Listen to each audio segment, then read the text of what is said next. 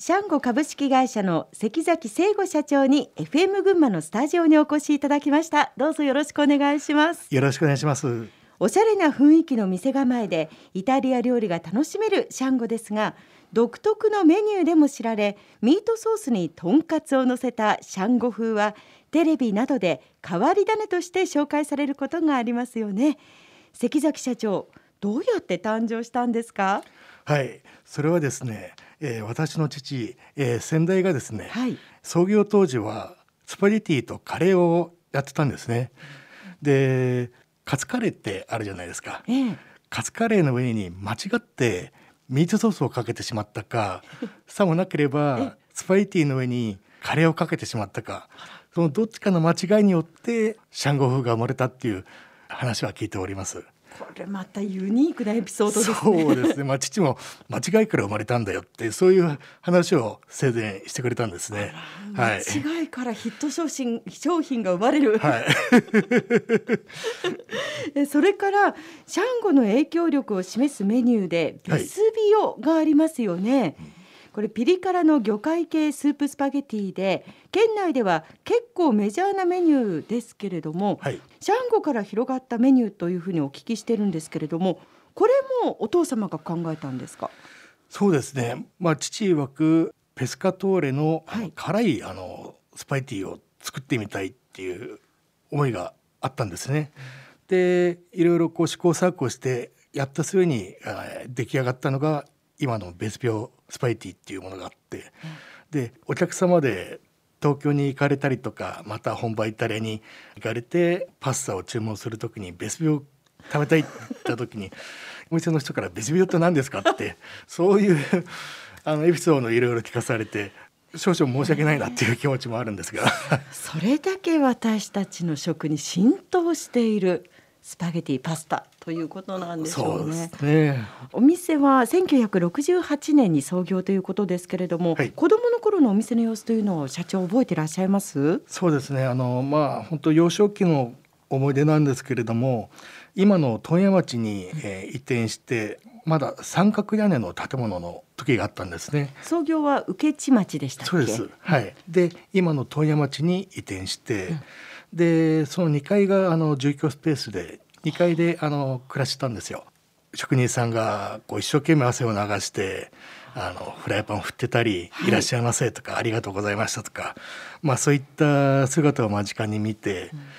いつしか自分もそのかっこいいコックになりたいなって思ったのが、うん、小学校ぐらいからですかね。はい、で修行とかに行かれたんですか？はい。高校出てすぐ上京しまして、まあ、専門学校に通いながらアルバイトっていう形でイタリア料理スイス料理大衆居酒屋寿司屋焼き鳥屋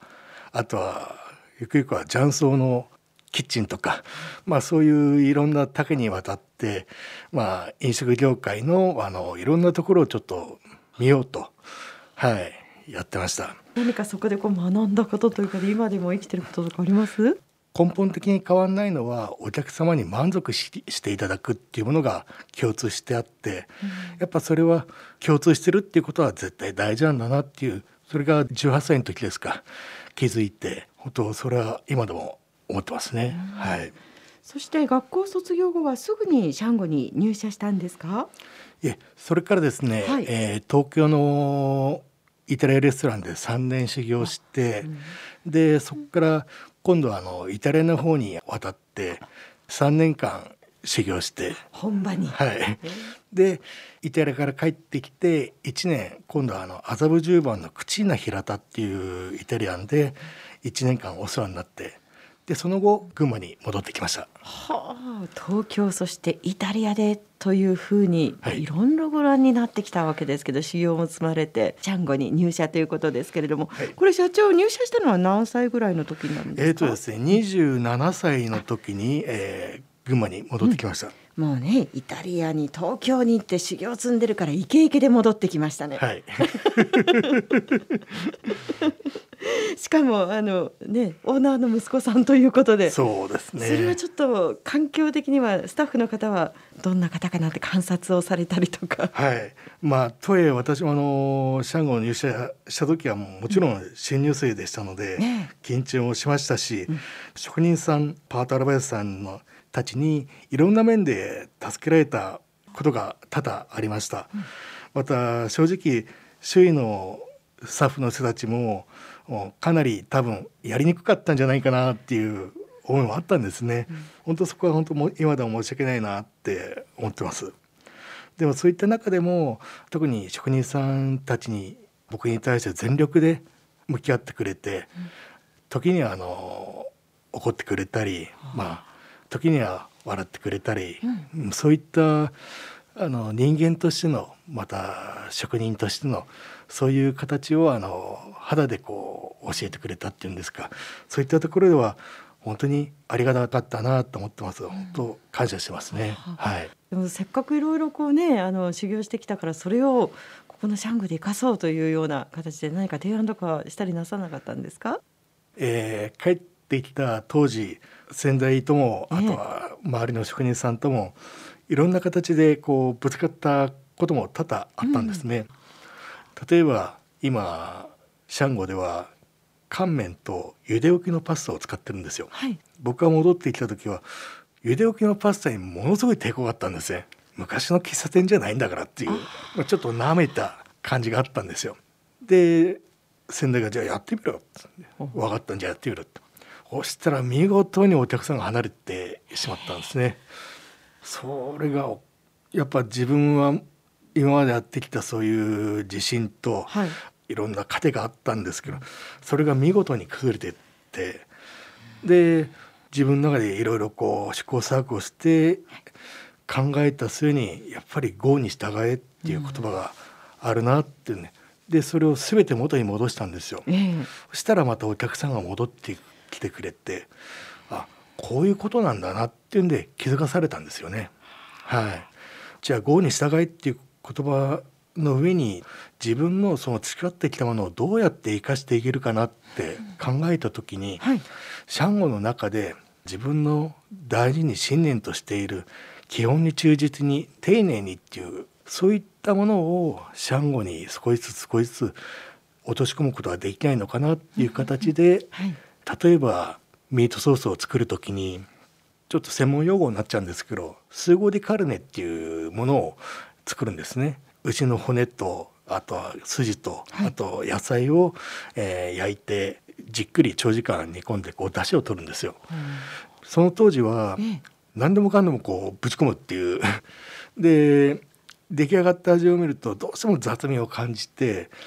でもう余計なものは一切入れないと。シンプルになおかつ丁寧に作るっていう形で作って雑味が消えてよりあのクリアなミートソースの味が楽しめるんではないのかなっていう形ででそれは今もあの継続してやってるんですけれども。はい。やっぱりこう味の統一感ってすごく大事ですもんね。どこのおそうですね店に行ってもこはいの味っていう、はい。そういう意味での何か改革もされたと伺ってますけれども。そうですね。それもあのいろいろあるんですけれども。いろいろ。いろいろ含みがありますね。はい、あのまあ先代がシャンゴは金太郎飴じゃないんだよっていう何ですか？金太郎飴、あ金太郎飴、はい、もうどこを切っても同じ顔が出てくるっていう。同じ味ではないんだよって一店舗一店舗のそうですね。それこそその味カラーがあるんだよっていう先代のお考え。そうです。ただお客さんからお店ごとに味が違うとか厳しいあのお言葉とか、まあそういったのが常にこういただいててこれはシャンゴの長年のその悩みの種だったんですね。かといって